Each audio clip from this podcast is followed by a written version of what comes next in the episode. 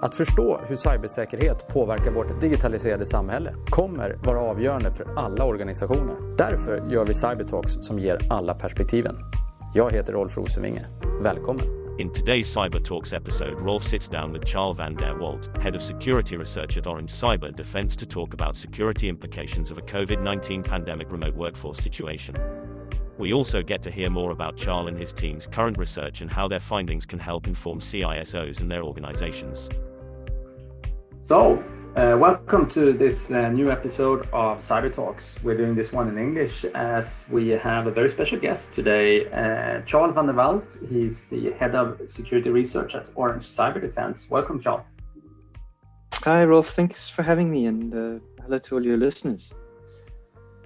So, super excited to have you on. I know you're based in South Africa, in Cape Town. Is that right?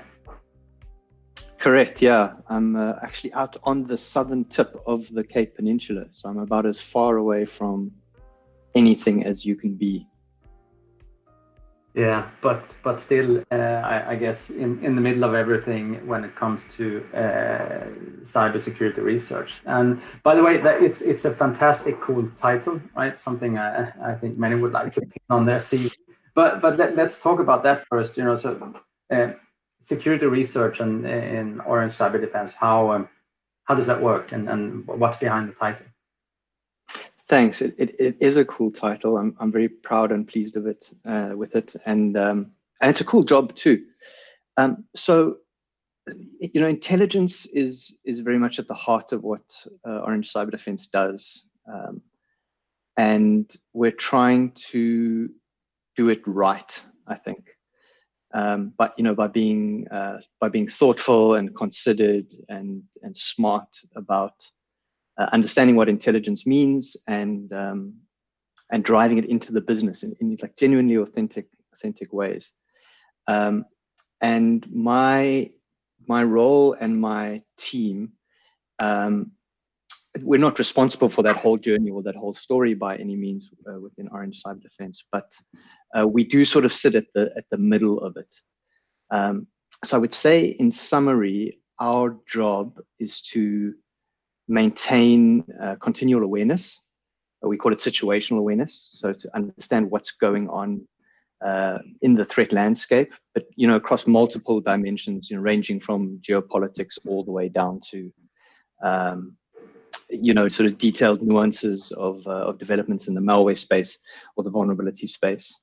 So maintaining that situational awareness and then ensuring that we action it appropriately so that it finds its way to the right people in the right format within our business or amongst our customers. And then also applying the notions of the, you know, that infamous OODA loop, which is about continuous reorientation. So really trying to develop a discipline around understanding what new intelligence actually means for us, and when and whether we or our customers need to, you know, reorient or pivot in some way around that intelligence. So I think, yeah, you know, like any job, a lot of it involves just reading emails and going to meetings. But at its heart, that is, I think, what Orange wants me to do for the business. Yeah, and I think that's, you know, super cool and definitely something worth exploring more. And that's also, you know, partially why I thought it was a really good idea to have you here on the podcast with us here today, because I think, you know, and before getting into all the details of the conversation, I think that's what you're pointing at is exactly one of the core challenges sometimes in our industry, right? That we have our ongoing operation and our ongoing cyber programs, including our security operations teams, continuous work, etc. And then we have had kind of historically had intelligence. And the challenge for many has really been to truly integrate it so it becomes action and it actually enriches the work that we do on a daily basis in the wider security teams. So, but let's talk more about that in just a sec. But maybe also for the listeners, just a quick intro to you, Charles. So, based in South African, based in Cape Town, head of security research, but you know, How did you get into? How did that happen? And what's the background here? Sure. So I'll share just a little bit about my personal story, and then just about the journey that has a Cape Townian playing this role for Orange Cyber. My background is exclusively in cybersecurity. I've spent my whole career in it, which is 25 years now. And I basically just got a lucky break by meeting someone who, at the start of my career, had already become involved in what at that time we still refer to as data security, by virtue of a South African government research initiative. At the time, this was in the late 90s, South Africa was just emerging out of apartheid, and we still had a very strongly strong orientation towards self-sufficiency, independence, and frankly conflict. And so there's a lot of work being done in developing all kinds of technology and systems for national security, both external and internal. And part of that involved an investment into various sort of research and development initiatives that could produce technology or methodologies around data security. Sure. And what would happen is, from this sort of research initiative, various companies would eventually spin off to monetize some of the work. And I was just fortunate to get hired by one of those companies sort of really early on, at almost the time when businesses like Checkpoint were being founded, when they were emerging, and so we had just an incredible opportunity to learn and grow with the industry, and sort of be given exposure and opportunities that I think in almost any other time or almost any other industry would be impossible to get, because there simply was no precedent. There was nobody else. There was no body of knowledge. So it was an enormously exciting and rewarding time. Sure, and I think so some of my guests. Go ahead, Rolf. Yeah, it's kind of the same story from some of my other guests, and I think some of us have had the lucky experience of going through what you may call like the wild west period of cyber, where there wasn't really any precedent, but it has also provided fantastic opportunity for many of us. And sometimes, and we may get a chance to talk about that a bit later on your advice to people entering cyber as an industry now, because I don't think they can simply replicate perhaps what you've done, but or what's your take? Is it more structured now? Sorry, Rolf, I'm not sure that I understand the question. Are you asking, is the industry more structured, or the space industry and the close to the wild west? Yeah, there's the industry and the career paths and etc. I'm not sure it would be possible to simply replicate your journey if the objective of a career journey would be to become head of security research, I guess. Yeah, look. Gosh, that's such an interesting question, and I think I could talk about that alone. When after I worked for that company for a few years, myself and that same friend of mine decided to start our own business, and we launched into penetration testing at that time because we thought it was a new, interesting space. And of course, it was the fun side of the island as far as security was concerned.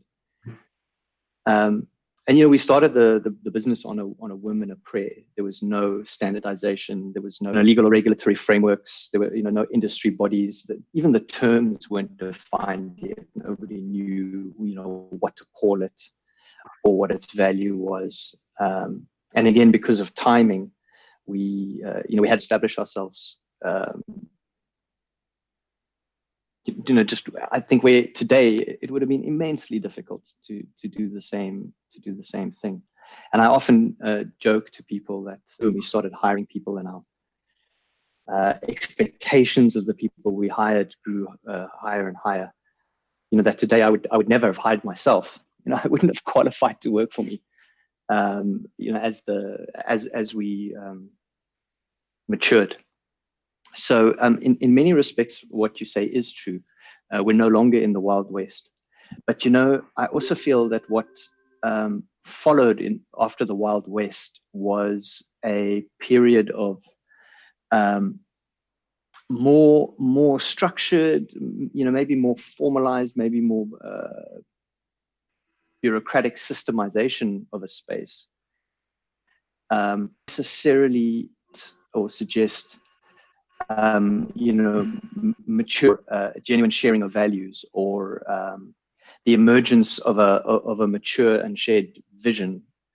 And so, although I do think that cybersecurity isn't the Wild West anymore in the way that it was when we started, I also by no means think that we are anywhere near the level of maturity and formalization, yeah, and just adulthood that I think actually the task that we have demands of us. We're still, you know, to a large extent, we're still kind of flapping around. And where there is leadership, I think to a large extent that leadership is coming from the wrong places and in the wrong form. Yeah, no, I would agree. And it is still, you know, still fascinating times. And on top of that, the industry maturing, etc., we're also, everyone like now is living through a COVID-19 pandemic, and that of course also you know, changes not everything but some things. And I would like to take the opportunity also to talk to you about that, because I'm sure that this is something that you and the team, I guess, have thought about and had a look at. So, you know, what is changing now? Besides the fact that so many organizations globally are actually sending their workforce, or has sent their workforce home and are now working remotely, but what are the security implications that you are picking up right now? You know, you're absolutely right. We spent the vast portion of this year, you know, first responding to COVID and then trying to understand it. And now increasingly to reflect back on it to answer exactly the question that you're posing now. And it's very much at the heart of my job to do exactly that. And I'll delve for you in a moment into kind of what I think some of the sort of acute technical implications are. But before I do that, you know, when I started this job, the first thing the business asked me was, you know, what is the state of the threat landscape? You know, where are the hotspots? What are the trends? You know, what is emerging? What should we be focusing on? What should we be telling our customers to focus on? And I know that what was expected of me was, you know, almost a Gartner-style hype cycle curve of emerging technologies and emerging threat vectors. You know, ransomware is going to explode, and because of that, you know, artificial intelligence-based EDR or XDR systems were going to, you know, grow exponentially, and customers should be investing in anything and everything AI related. That's sort of what was expected of me. But the more me and my team really delved into the question of what shapes our landscape, what shapes the reality we have to deal with, we became convinced that we spend too much time focusing on the, if you like, almost technological symptoms of the threat landscape, and not enough time focusing on the fundamental systemic drivers that shape that landscape. And those drivers are often not technical. They sometimes are, but they're often not technical. And they're hugely significant. And they include things like what's happening in the economy. Things like geopolitics, you know, the tensions between the US and their allies, and for example, China on the one hand or Russia on the other hand. What governments are doing either to improve security in the form of regulation and enablement, or to, you know, to offend security in the form of, you know, the investment in offensive cyber weapons, et cetera, et cetera. So the first thing I want to say about COVID is I think we must be careful to not to obsess about the sort of minute technical details of the impact of COVID on our environment, but rather to recognize that what we've seen is the introduction of another systemic factor that is going to have broad and far-reaching implications, some of which we won't be able to identify yet. and which probably aren't showing up in the numbers right now, and may not be as sort of cliched and simplistic as we would like to believe. I think it's interesting, and I just a quick comment maybe on my side, because I think what you are pointing at, and I think, and I see when I talk to clients and industry peers, etc., that we are in this midst of, and I guess it ties back to the conversation earlier in terms of that we are maturing as an industry. But historically, I have found and also experienced myself when I had the CISO role that we were pretty much de facto compliance driven. And what I think we are seeing now, and perhaps being accelerated also by COVID, but also the wider digitalization and the evolving threat landscape, is much more of a risk-based or even intel-led cyber program, and there is really a need for that. And I think also the intelligence capabilities are now perhaps there that they actually can inform and enrich the wider cyber program much better, if that makes sense. Yeah, it does, and that's absolutely true. I think we are orienting away from compliance towards threat or risk based the strategies. I think it's very early in that journey, though, and I'm not sure that even sort of basic concepts like intelligence are universally understood or agreed upon. What does it actually mean? And one of the risks, I think, unfortunately, in our industry is that almost the vendor or the vendor group with the biggest marketing budget gets to define what something means. So, under the heading intelligence, most people immediately jump to threat intelligence, and under threat intelligence, almost immediately jump to, atomic threat intelligence, the virus totals of this world. And whilst no doubt they have a very valuable place, and no doubt they are a form of intelligence, I don't think they encompass, what intelligence means. And I don't think we speak enough about or wrestle enough with the question of how we actually apply that, as you mentioned earlier, to really impact operations in a meaningful way. So there is a risk, although we have done this reorientation, there is a risk that we end up effectively just replacing one set of products with another set of products without really fundamentally reorienting our thinking. Yeah, and I think that's actually a very interesting comment. And I know that you guys also issue a report called Security Navigator, which, by the way, for those that haven't read it, I think it's a really good report, and you should take the opportunity to do so. There's actually many really good things in there, and one of the things that you bring up in that report, which I found interesting, and maybe that's what you're pointing at here, is that there is a lot of what you label as fear. Fear-driven buying, and I think that's right. And you said we may end up, if not careful, just replacing a set of tools for another set of tools, and maybe we really need to stop, pause, and reflect and understand. So, what are the risks, and what are the actual threat actors, motivation, and drivers? I think we talked about that also, and then not just or stop moving around, just trying to fire extinguish various symptoms as they occur, if that makes sense. Yes, absolutely. And sort of pivoting from that back to the subject of COVID, in that paper we talk about fear-based buying. It was a term coined by RSA actually back in 2017, but I think it's as valid and relevant today as ever. And obviously what we argue in that paper is a response rather based on intelligence and risk, or intelligence used to inform risk, rather than a reaction to the next, the latest, the newest, whatever, whether it's a threat or a technology. But what we don't do in that paper, and something that's very close to my heart, and I think we should be talking about more, is to take an even further step back and ask the question, not what risks should we be responding to, what threats should we be responding to, but ask the question, what kind of world, what kind of society, what kind of cyberspace is it that we want? What should that look like? Because I think we start by assuming that the status quo is, and it's immutable and can't be changed. And then we kind of assess risks within that status quo. But we don't, we really very seldom question whether those risks should exist at all.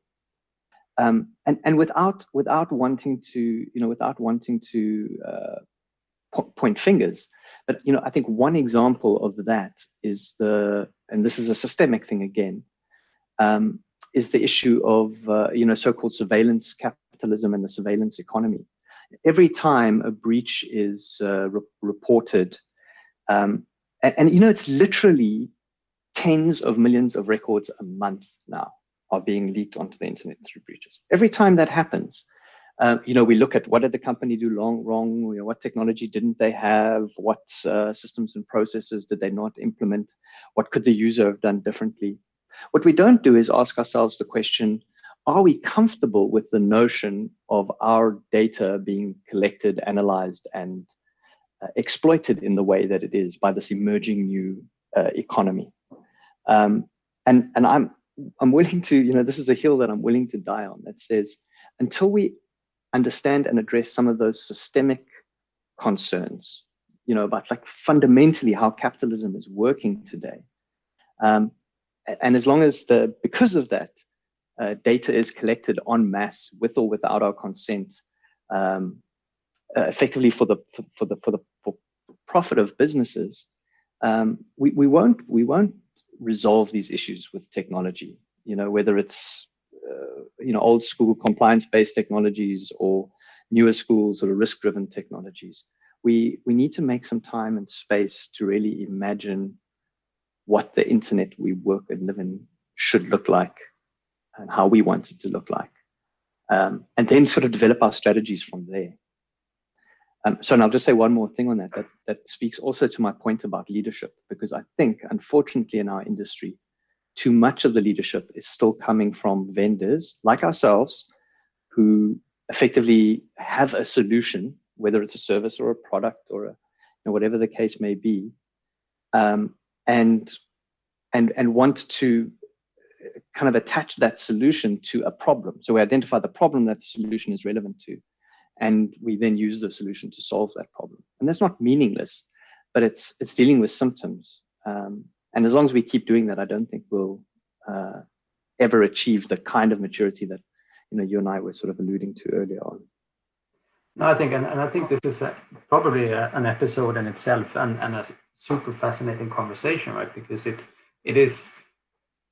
How do ultimately it's also about how do we insert security or security aspects into a wider digital leadership, I guess, and that leadership needs to be somewhere and not necessarily vendors or whether it's, as you mentioned, product vendors or service vendors, etc.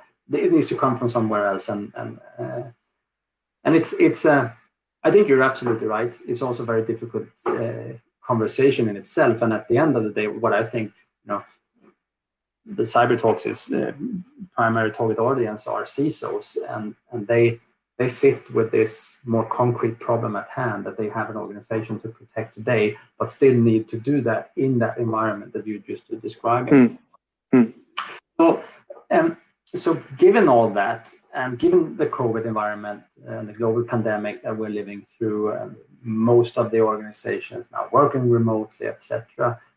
Has this, first of all, I think two questions maybe. So first of all, have you seen any changes in the actual threat landscape or in the modus operandi of the attackers?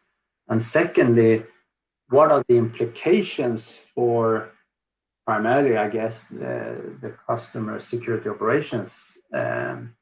Do they need to start doing stuff differently, or how do you see that?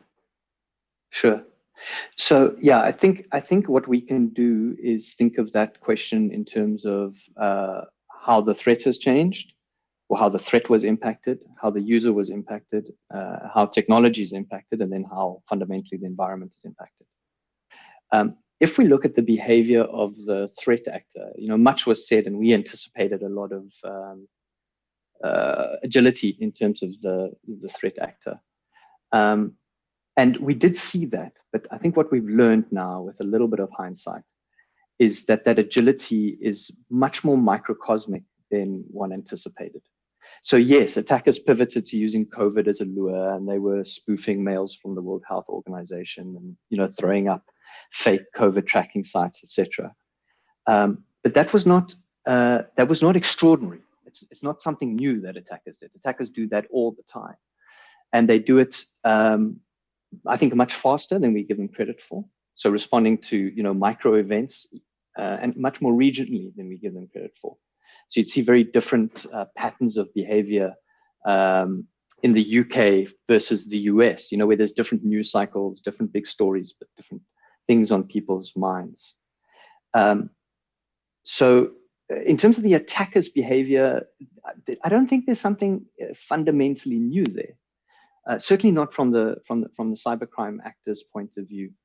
And certainly if we want to look at what's happening in the threat landscape, the new problems or the permutations created by COVID, I think, pale in comparison to other much more systemic drivers like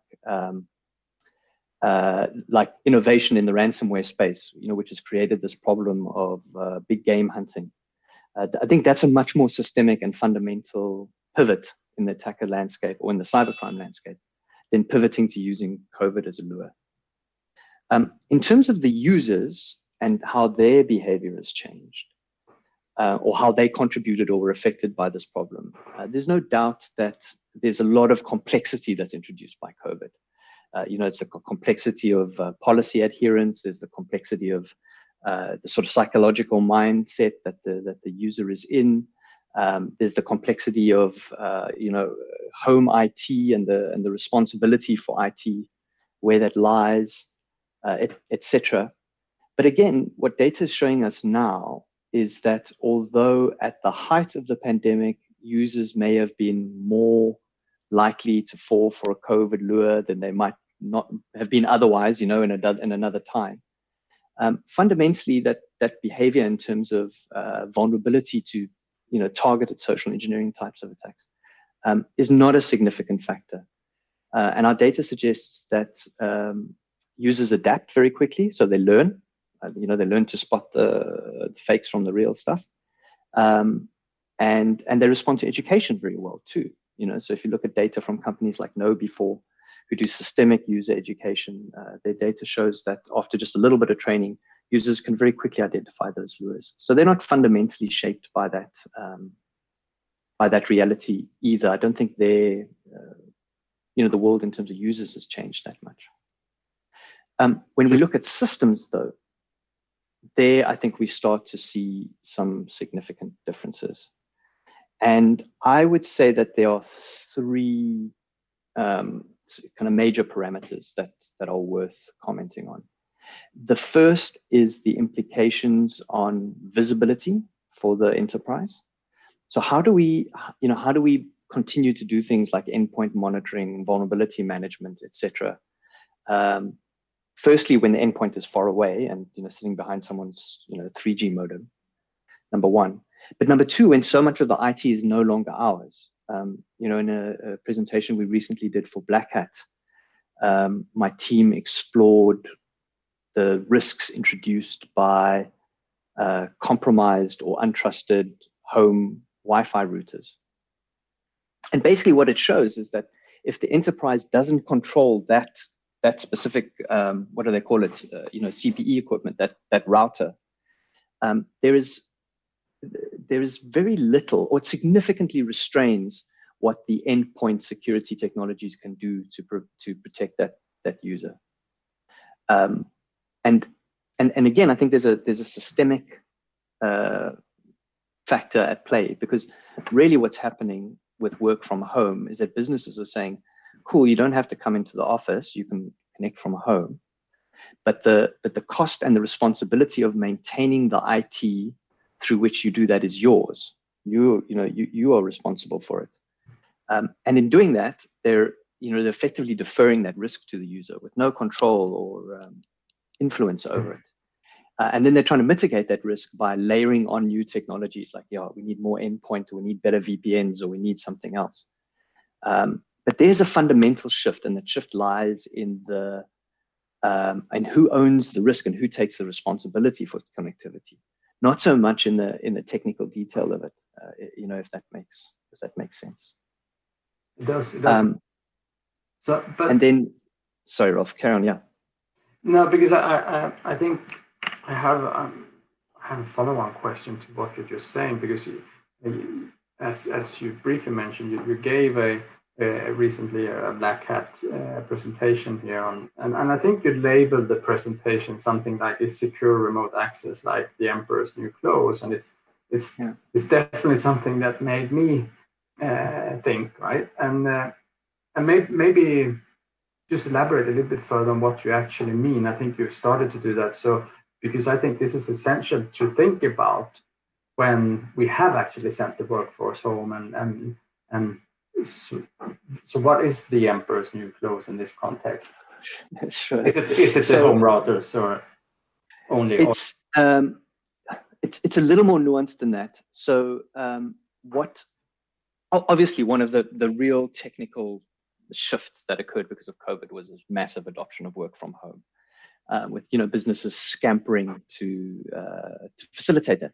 How do we securely allow our users access into our networks and systems from home? And that peak, if you like, in the adoption and exploitation of a specific technology, that has had a number of far-reaching implications, and I think will continue to have. But what we set out to do for our Black Hat presentation was to try and understand when we say secure remote access, when we say, user is accessing our network securely from home, what do we actually mean by that? What is our definition of security in that case? And if we can agree on a definition of security, let's consider whether we actually achieve that through the technologies that we typically use to do that. And the definition that we settled on, which was our own, take it from whence it comes, but the definition we settled on was the idea of security equivalency.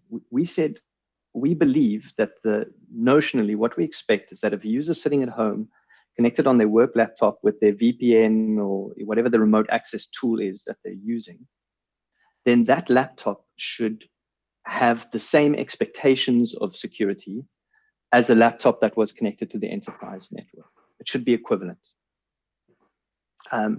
And then what we set out to do was to identified 5-6 specific attack vectors that we thought, a laptop working remotely might be confronted with. And we defined a scenario in which that home router was either controlled by somebody else or had been compromised. So it was not under the control of the user or the enterprise. You had a malicious entity sitting in the middle controlling that home router. So with that scenario and the 6 attack vectors in mind, we then set out to test how well 5 prominent secure remote access technologies actually responded to those 6 attack vectors. And basically what the research shows is that in the scenario where the attacker controls that router and can prevent, because of that control, can prevent the VPN, the so-called VPN tunnel from being established, then that user is basically left vulnerable to effectively all of the attack vectors that we outlined.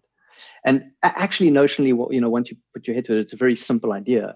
Secure remote access works always in the first instance by establishing a tunnel, and it's via that tunnel that the enterprise gets confidentiality, integrity, availability, access control, all those things that you need in order to have equivalency.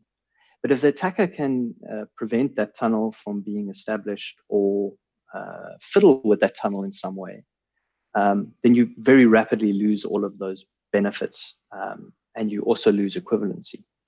You lose the security equivalency. And then if you add to that the idea that the attacker is now basically on a local network with that user, then, you know, a variety of different attacks become possible. That would not be possible if the user was connected to the enterprise network. No, exactly.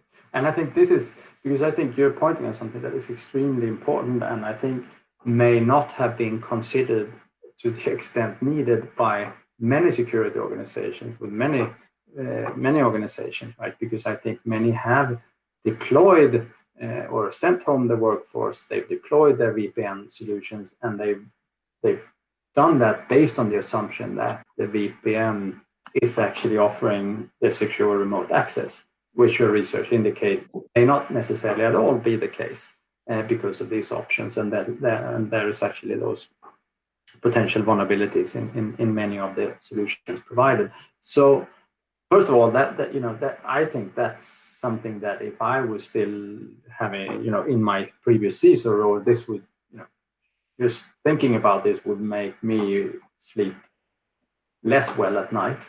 And I, of course, immediately start thinking about, so what are the prudent steps to take here? What are the mitigating actions? Or because I probably can't change the workforce working remotely. Most of us are going to work remotely for another 6 months. It's not that easy to just shift or replace the VPN solution to something else that might become vulnerable this week, etc. So how, as a CISO, how should I think about this? What are the prudent steps take mitigate? Sure. So we address that at length in our research, and perhaps Rob, we can also share with your listeners. We have a web page that we've put up that kind of summarizes and distills the research, also on our site that people are, welcome to visit, for more detailed information. But basically, our recommendations break down into the following. The first is we encourage businesses to just pause and reconsider what the problem is that they're trying to solve with secure remote access. So let's make sure there's an alignment between the technology and the either the threat on the one hand or the kind of enablement that you need on the other hand. Let's not just buy it and plug it in because kind of that's what you do. Number one. Number two, having done that, we really want to encourage people to fully understand all the features and capabilities of those products.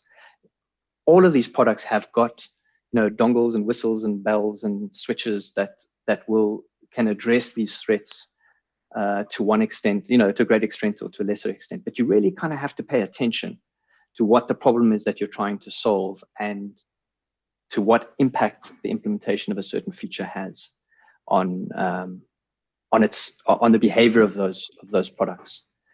And we've spent almost a year now examining those kinds of technologies, and we're acutely aware that they're highly capable, but also immensely complex and nuanced and subtle and different. They behave differently. You switch a switch on one, behaves in one way. You switch a similar switch on another, it behaves in a completely different way. So one really needs to kind of delve into how those technologies work. Then the next thing that seems pretty clear is in the scenario where the user is connected to a network that the enterprise doesn't control.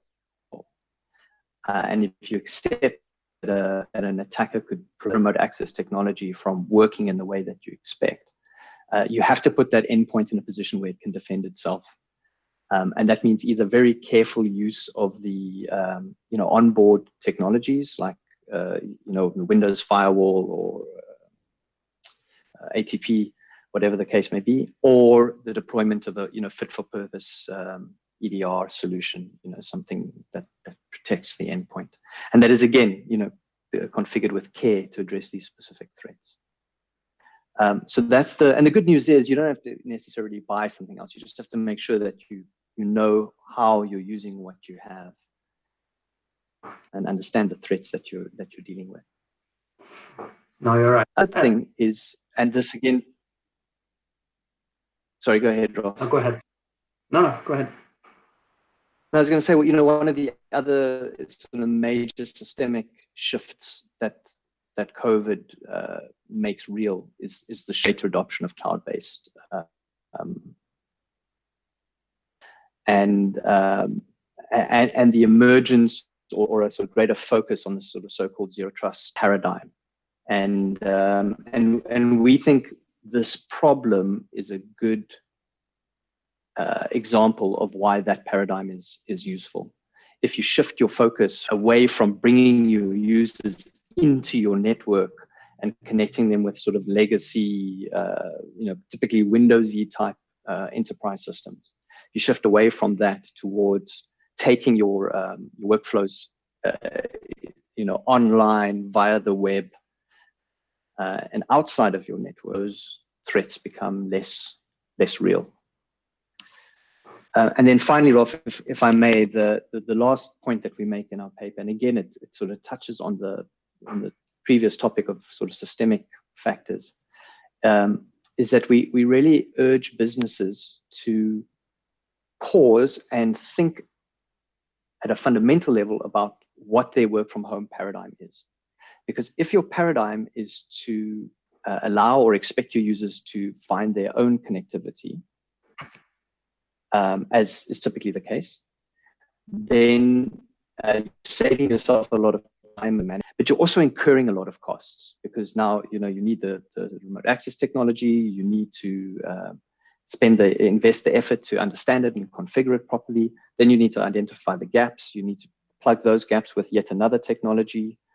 And you need to manage and monitor and maintain the other end, the gateway side of that technology too. And for anyone who's been paying attention, we know that probably the most prolific attack vector for the last quarter hasn't been as a result of attackers compromising user endpoints because they're working from home. It's been as a result of attackers compromising enterprise remote access solutions, at least stood up, but aren't being properly monitored, maintained, patched, etc. So there's there's significant costs to this model that I think need to be considered. Maybe there are other paradigms that make more sense than what we're just sort of rushing to headlong at the moment. No, and thank you for that, because I think what you are pointing to is something really important, right? That and typically, I think that it's not just in our industry, but in many industries, that a new problem arises and everybody kind of rushes to solve what they immediately think is the problem. But, as it's kind of pointing towards here, is that there is actually to really offer a secure environment for the remote workforce. There are multiple things to consider, and not just, the secure remote access technology or the EDR, but also the gateways, etc. And you really have to make this a wing effort, and really in order to solve the problem and not just the symptoms. But time flies when you're having fun, and you've been extremely gracious with your time. I have a couple of quick questions since I have you here on the episode. Of course, I need to ask you predictions for the future. Which basis needs to be covered better, and what should CISOs be looking to solve tomorrow if they aren't already? Yeah, okay. Big question. I should prepare better for this one. Some are obvious. The big game hunting style of ransomware, I think, is going to continue to escalate. It's going to continue to be successful, and I think we're going to continue to battle with it until we can address the fundamental driver, which is the supply and demand dynamic that it creates. And until we can somehow stop attackers from being able to get money out of victims, I think that form of ransomware is going to continue to grow, and it's an extremely hard problem for CISOs to solve. But I think the meme in the CISO's head should be ransomware, not if but when. So that, I mean, that's a very clear one. In the shorter term, I think we're observing a resurgence of cryptojacking, and cryptojacking particularly as a function of cloud adoption again. So as more and more businesses are rushing to, you know, drop stuff on AWS or Azure or whatever, and the security of those cloud products is perhaps not being done with the care that it should be. What attackers are doing is they're using that to effectively land grab, you know, huge amounts of CPU and mine cryptocurrencies. And so that's something that we hadn't expected, but is definitely on the up. So and that touches on the broader theme of just cloud security, because cloud is, you know, on the one hand solves so many security problems, and me personally and the business is a great advocate of it. But we'd be naive to think that it doesn't also introduce a lot of security problems. They're just different problems, and so adoption of cloud, I think, really needs a lot of thought and care. And I think we anticipate seeing more and more new security problems emerging as the result of the large-scale adoption of cloud. And again, to a large extent, as a symptom of COVID. So cloud is another big one. Let me think what else. Oh, and then we're also very interested in and are watching the card skimming attack space. So, you know, the whole Magecart, the attack against British Airways, you know, basically credit card theft via malicious JavaScript. That is certainly a short-term trend that I feel is not being very well addressed anywhere in the vendor space, and we're not talking enough about it. And I think more and more people are going to get bitten by that. And then finally, I would say in sort of short to medium term, we're anticipating a lot more activity in the OT, ICS space. You know, as attackers start to understand the business models and the business drivers of victims that depend on you know, operational technology, I think we're going to see a significant pivot by the attackers towards that space, because it's still very immature from a security point of view, and there's very little in terms of you know, responses, either standards, best practice, skills, or you know, technologies and solutions. I would say those are kind of my, for the rest of 2020 predictions. Excellent. So it sounds like that we will be needed for the rest of the year, and probably stretching well into 2021 and beyond. At least until Easter, yeah. which is on a positive note. So no, but thank you for that. And always on Cyber Talks, we kind of close off with one final question, and we ask the guests to come up with, for the listeners, a recommendation of a book or a movie or something that is either inspired or informed. And you know, having the head of security research here, I'm of course super interested to learn what your recommendation would be here. Oh, sure. Yeah, I love books, and I'm happy to talk about them. There's two that I'm really obsessed with at the moment, that unfortunately are both sort of quite cynical in the orientation. The first is a book called The Age of Surveillance by Shoshana Zuboff. Sorry, Shoshana Zuboff.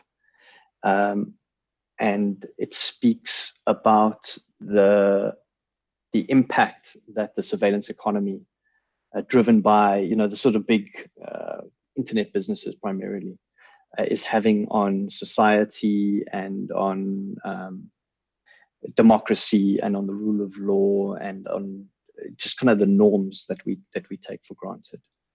And I really highly recommend it. I think it's one of those very fundamental systemic factors that's shaping our world, and it's a technology thing, you know, and it affects and is affected by cybersecurity to a very large degree. So it's in our space, and I think anyone in our space should be aware of what those dynamics are.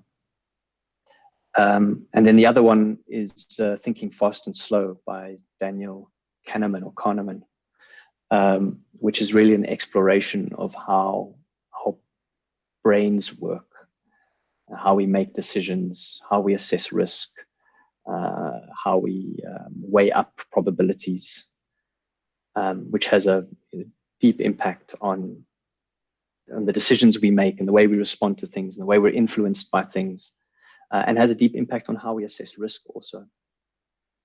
And once again, I think it's something that's it's a tough read, but it's very much worthwhile for anyone who's interested in understanding the world.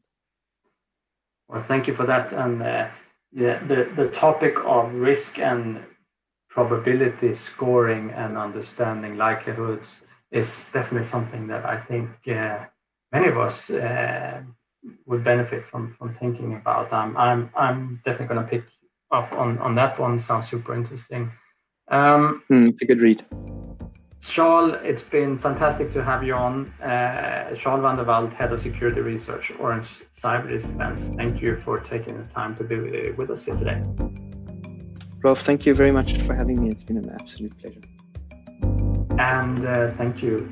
And to our listeners, until next time. Podden är ett samarbete mellan Cyber Insights och Orange Cyber Defense och spelas in och klipps på Om Media.